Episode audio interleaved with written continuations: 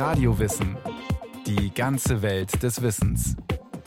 Ein Podcast von Bayern 2. Er ist leicht, manchmal klar und durchsichtig, manchmal trüb und milchig. Und die Farbe? Wie zu Stein gewordener Honig. Ein beliebter Schmuckstein, heilende Kräfte werden ihm zugeschrieben, und er verrät viel über das Leben in der Zeit, als er noch flüssiges Baumharz war. Bernstein.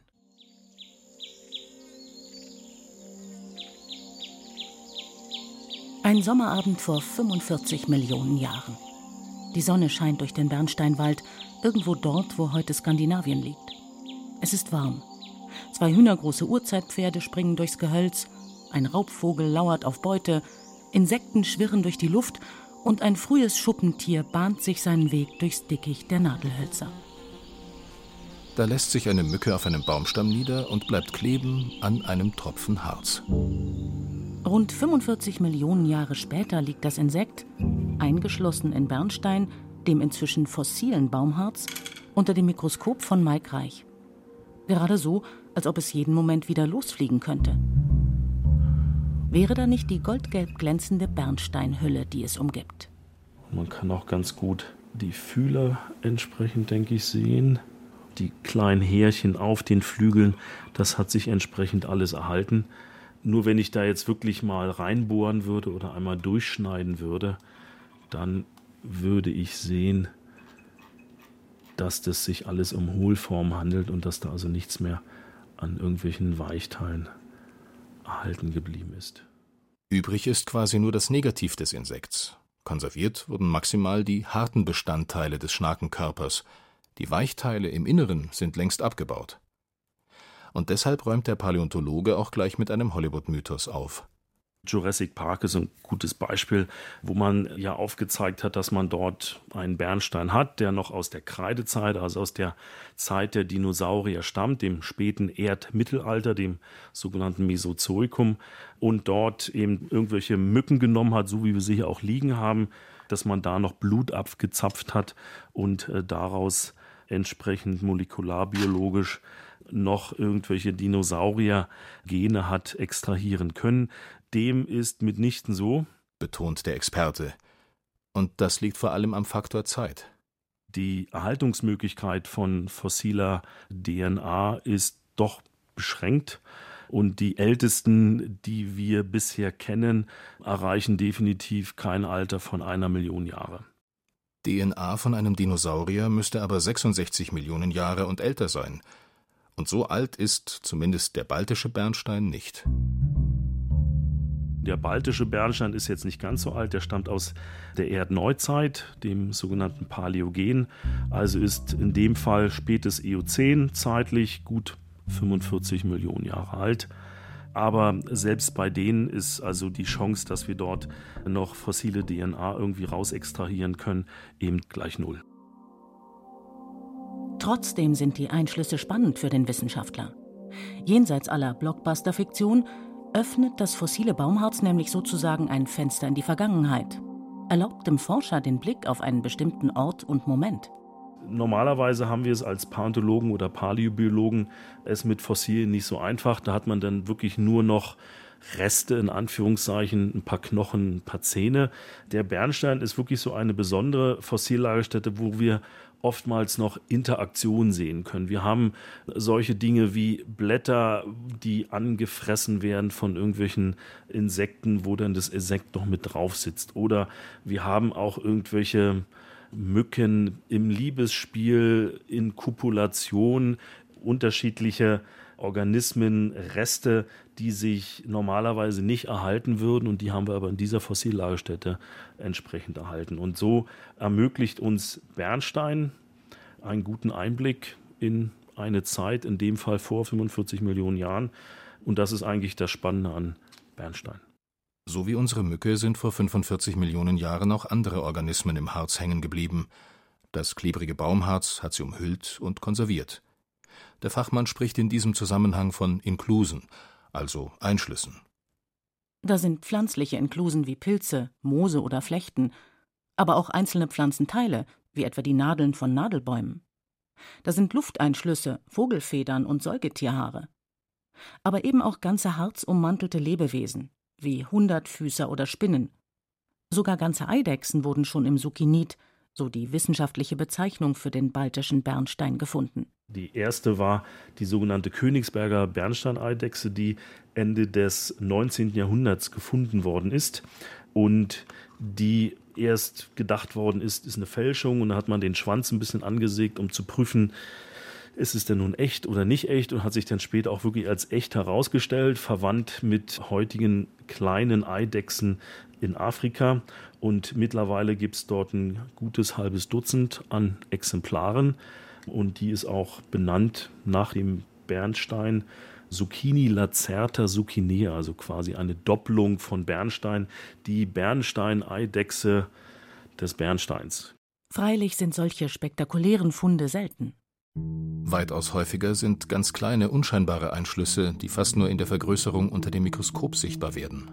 Was man hier noch ganz typisch sieht für den baltischen Bernstein, sind sogenannte Sternhaare von Eichenblüten. Das ist auch mal so ein untrügliches Zeichen, wenn man mal etwas unsicher ist und vielleicht beim Schmuckhändler steht und da so ein Bernstein-Brosche, Amulett vielleicht erwerben möchte und nicht weiß, handelt es sich jetzt wirklich um echten Bernstein. Gewisse Einschlüsse, die man in gefälschten oder nachgemachten Bernstein so nicht sehen würde. Während die sternförmigen Pflanzenhaare der weitaus häufigste organische Einschluss in baltischem Bernstein sind, finden sich im Verhältnis ansonsten mehr tierische als pflanzliche Inklusen. Das spiegelt sich auch in der Artenzahl wieder. Also wir kennen nur plus minus 200 Pflanzenarten aus baltischem Bernstein, demgegenüber mehr als 3000 Tierarten. Das Harz fungierte quasi als natürlicher Fliegenfänger. Dass pflanzliches Material daran deutlich seltener hängen geblieben ist, erklärt Mike Reich unter anderem damit, dass nur wenige Nadelbäume ihre Nadeln abwerfen. Und wenn Blüten, Blätter oder Zweige es ins Harz schaffen sollen, dann brauchen sie Hilfe vom Wind. Wenn da jetzt nicht noch ein Sturm oder ähnliches dazukommt und zeitgleich eben wirklich eine Zeit einer erhöhten Harzproduktion wirklich zusammenkommt, dann funktioniert das entsprechend weniger. Demgegenüber dann Mücken, irgendwelche Fliegen, bis hin aber auch zu irgendwelchen Netzflügern, sogenannten Neuropteren, bis hin zu irgendwelchen Wespen, also Hymenopteren oder irgendwelche Ameisen, die da im Bodenbereich vorkommen oder Tausendfüßer hier, die sind natürlich immer ständig da und die sind in Bewegung. Von den Pflanzenblättern kann ich das eben nicht behaupten, dass die dann zwingend immer durch die Luft fliegen. Doch das, was man findet, erzählt den Forschern viel. Inzwischen können Paläontologen sogar bestimmen, zu welcher Jahreszeit das Bernsteinharz sich gebildet hat. Anhand der Pollen nämlich, die ähnlich wie Birke und Haselnuss eben auch schon vor 45 Millionen Jahren saisonale Flugzeiten hatten. Aber auch das fossile Harz selbst ist interessant. Erlaubt es doch Rückschlüsse auf die vormalige Pflanzenwelt.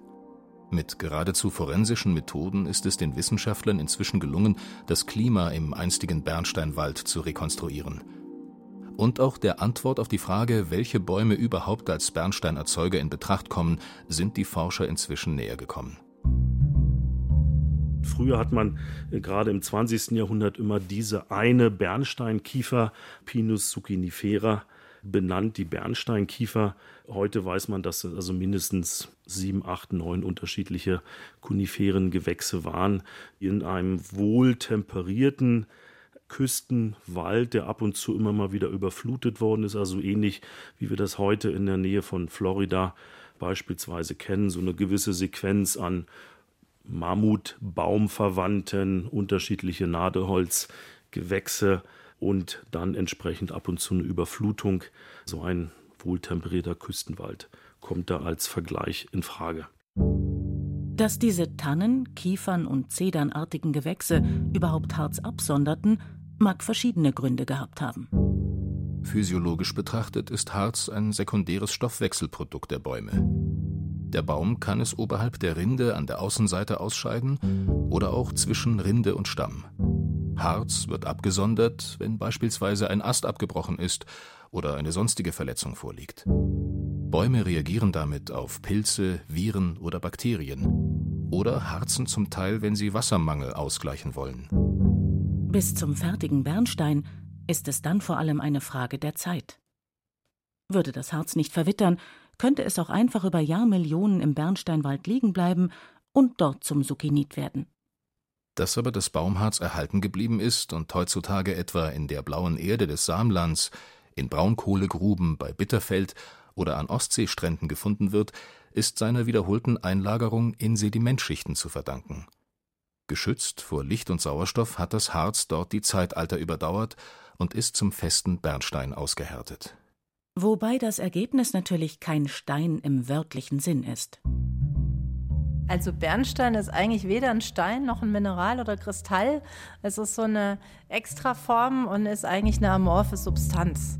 Sagt Melanie Kallivoda, Konservatorin an der Mineralogischen Staatssammlung München. Als Kieselstein kleines Klümpchen und Kokosnuss großer Brocken ist Bernstein hier in den Vitrinen im Museum Reich der Kristalle zu sehen. Daneben ein Exemplar mit eingeschlossenem Skorpion. Im Vergleich zu den Turmalinen, Smaragden, Pyriten und anderen Mineralschätzen, die hier gezeigt werden, ist der Bernstein mit einer Mooshärte von 2 bis 2,5 ein recht weiches Material. Er nimmt somit eine Sonderrolle im Reich der Kristalle ein. Weil die Leute den natürlich immer genauso behandelt haben wie ein Mineral oder ein Kristall. Sie haben ihn zu Schmuck verarbeitet, sie haben ihn gesammelt, sie fanden ihn hübsch.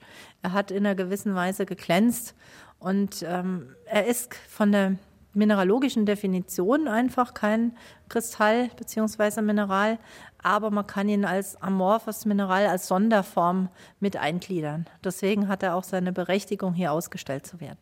Viel wichtiger als diese Klassifikation ist Fachleuten und Sammlern demnach auch die Optik des Schmucksteins. Insbesondere seltene Varietäten sind extrem begehrt und teuer. Also Bernstein hat ganz unterschiedliches Aussehen. Das eine ist wirklich so richtig Honigfarben, wie man sich den Bernstein vorstellt. Der andere geht schon in so eine gelblich-weißere Richtung, wo man Knochen dazu sagt. Das ist dann so ein bisschen milchig trüb, erinnert gar nicht so richtig an Bernstein, wird aber auch so bezeichnet. Dann gibt es sogar blaue Bernsteine. Es gibt grüne, die hat man in Afrika gefunden. Also es muss nicht immer braun sein. Verantwortlich für die Farbe ist wohl zum einen die Baumart, die das Harz abgesondert hat. Kleine Luftbläschen können den Bernstein außerdem eintrüben oder ganz undurchsichtig machen. Aus Farbe und Form können Experten wiederum ablesen, wie der einzelne Bernstein entstanden ist.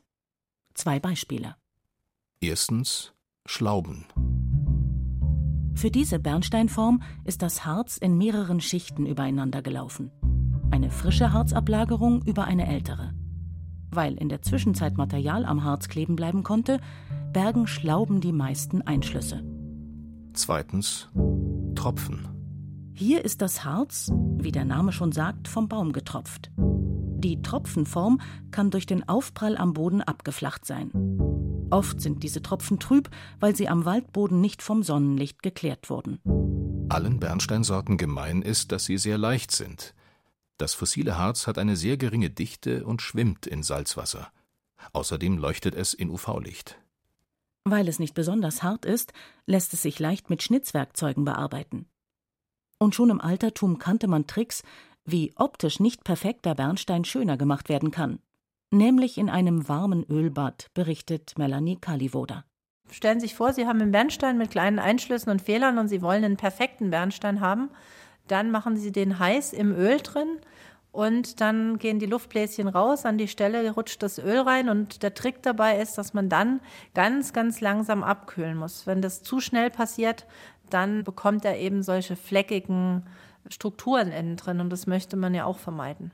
Als gekochter, erhitzter oder geklärter Bernstein sind solche Stücke oftmals auf dem Markt.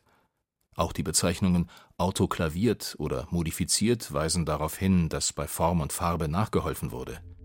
Genauso wie bei dieser Methode. Das Zweite, was man machen kann, ist, dass man kleine Bernsteinreste, zum Beispiel von Schmuck, alle zusammenballt, in eine Maschine gibt und bei Druck und Temperatur erhitzt. Dann wird es so ein bisschen wie ein Kaugummi von der Masse her. Dann kann ich einen neuen Bernstein formen. Und wenn der dann noch irgendwelche komischen Strukturen hat, den noch im Öl einbetten und dann hat man am Schluss eigentlich einen recht perfekten Bernstein. Aber eben doch keinen Naturbernstein. Seriöse Händler verkaufen ihren Bernstein daher in der Regel mit Zertifikat.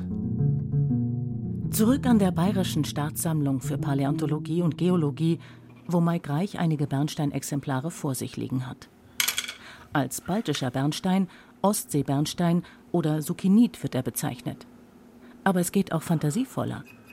Tränen der Götter, Gold des Meeres, versteinerte Sonnenstrahlen und andere klangvolle Namen hat der Mensch dem fossilen Baumharz gegeben.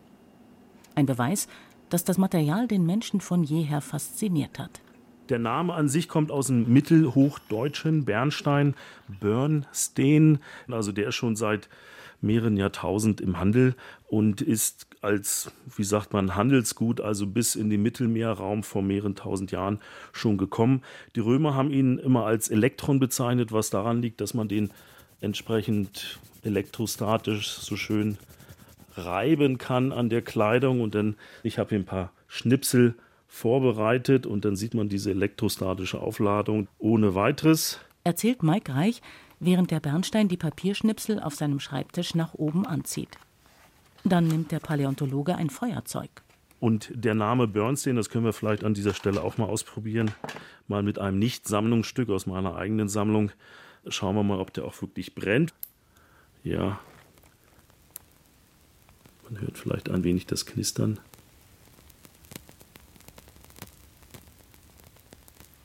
Also daher der Name Bernstein aus dem Niederdeutschen bzw. Mittelhochdeutschen eine Ableitung. Also der Stein, der brennen kann. Gelb und rußig züngelt die Flamme und rauchig-harziger Geruch liegt in der Luft. Viele Kulturen haben den brennbaren Stein dementsprechend als Räuchermittel verwendet.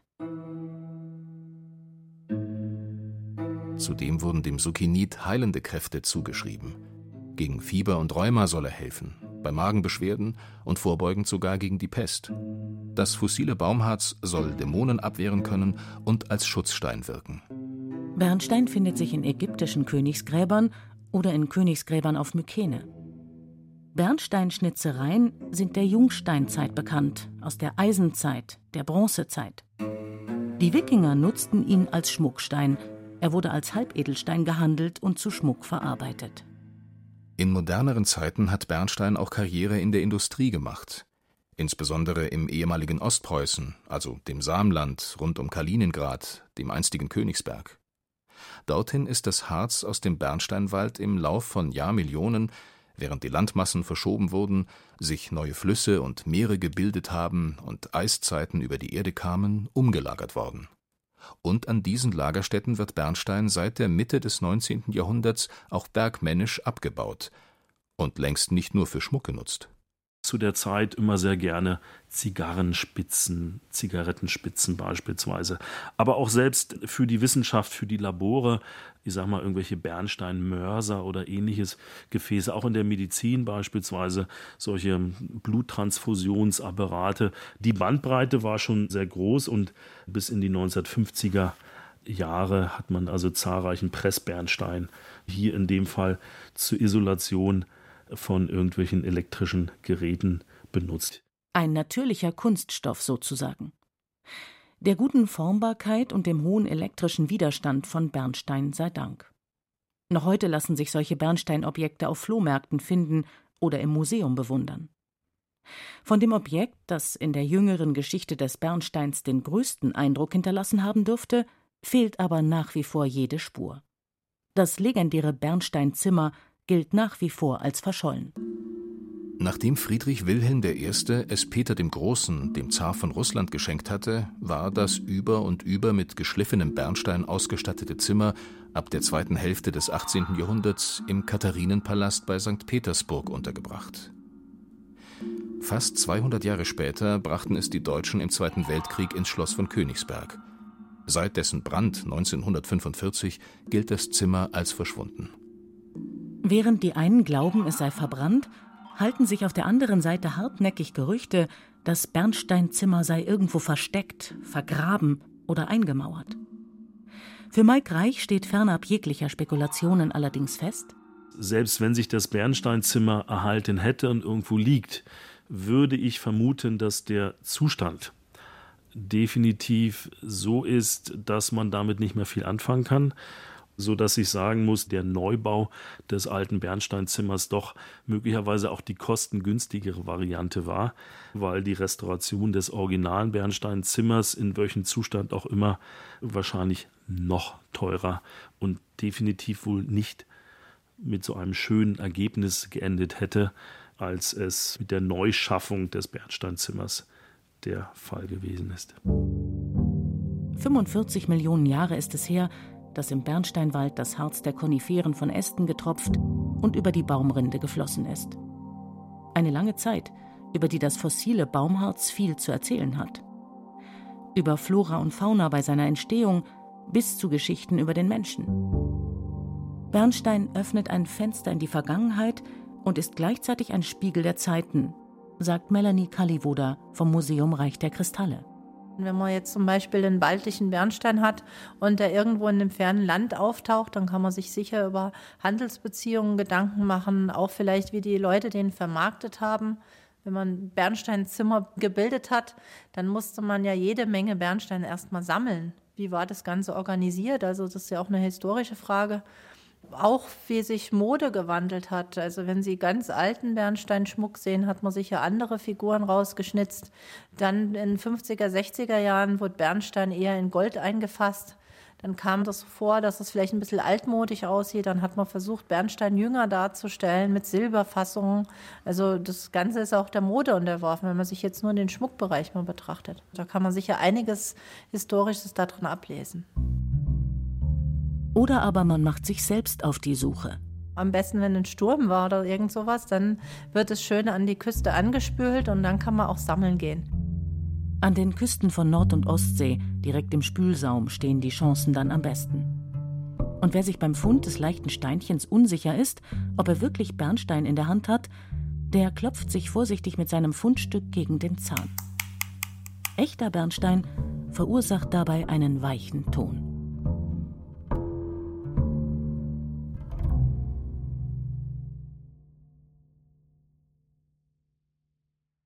Das war Radio Wissen, ein Podcast von Bayern 2. Autorin dieser Folge Inga Pflug. Regie führte Irene Schuck. Es sprachen Katja Amberger und Christian Baumann. Technik Susanne Harasim. Redaktion Bernhard Kastner. Wenn Sie keine Folge mehr verpassen wollen, abonnieren Sie Radio Wissen unter bayern2.de slash podcast und überall, wo es Podcasts gibt.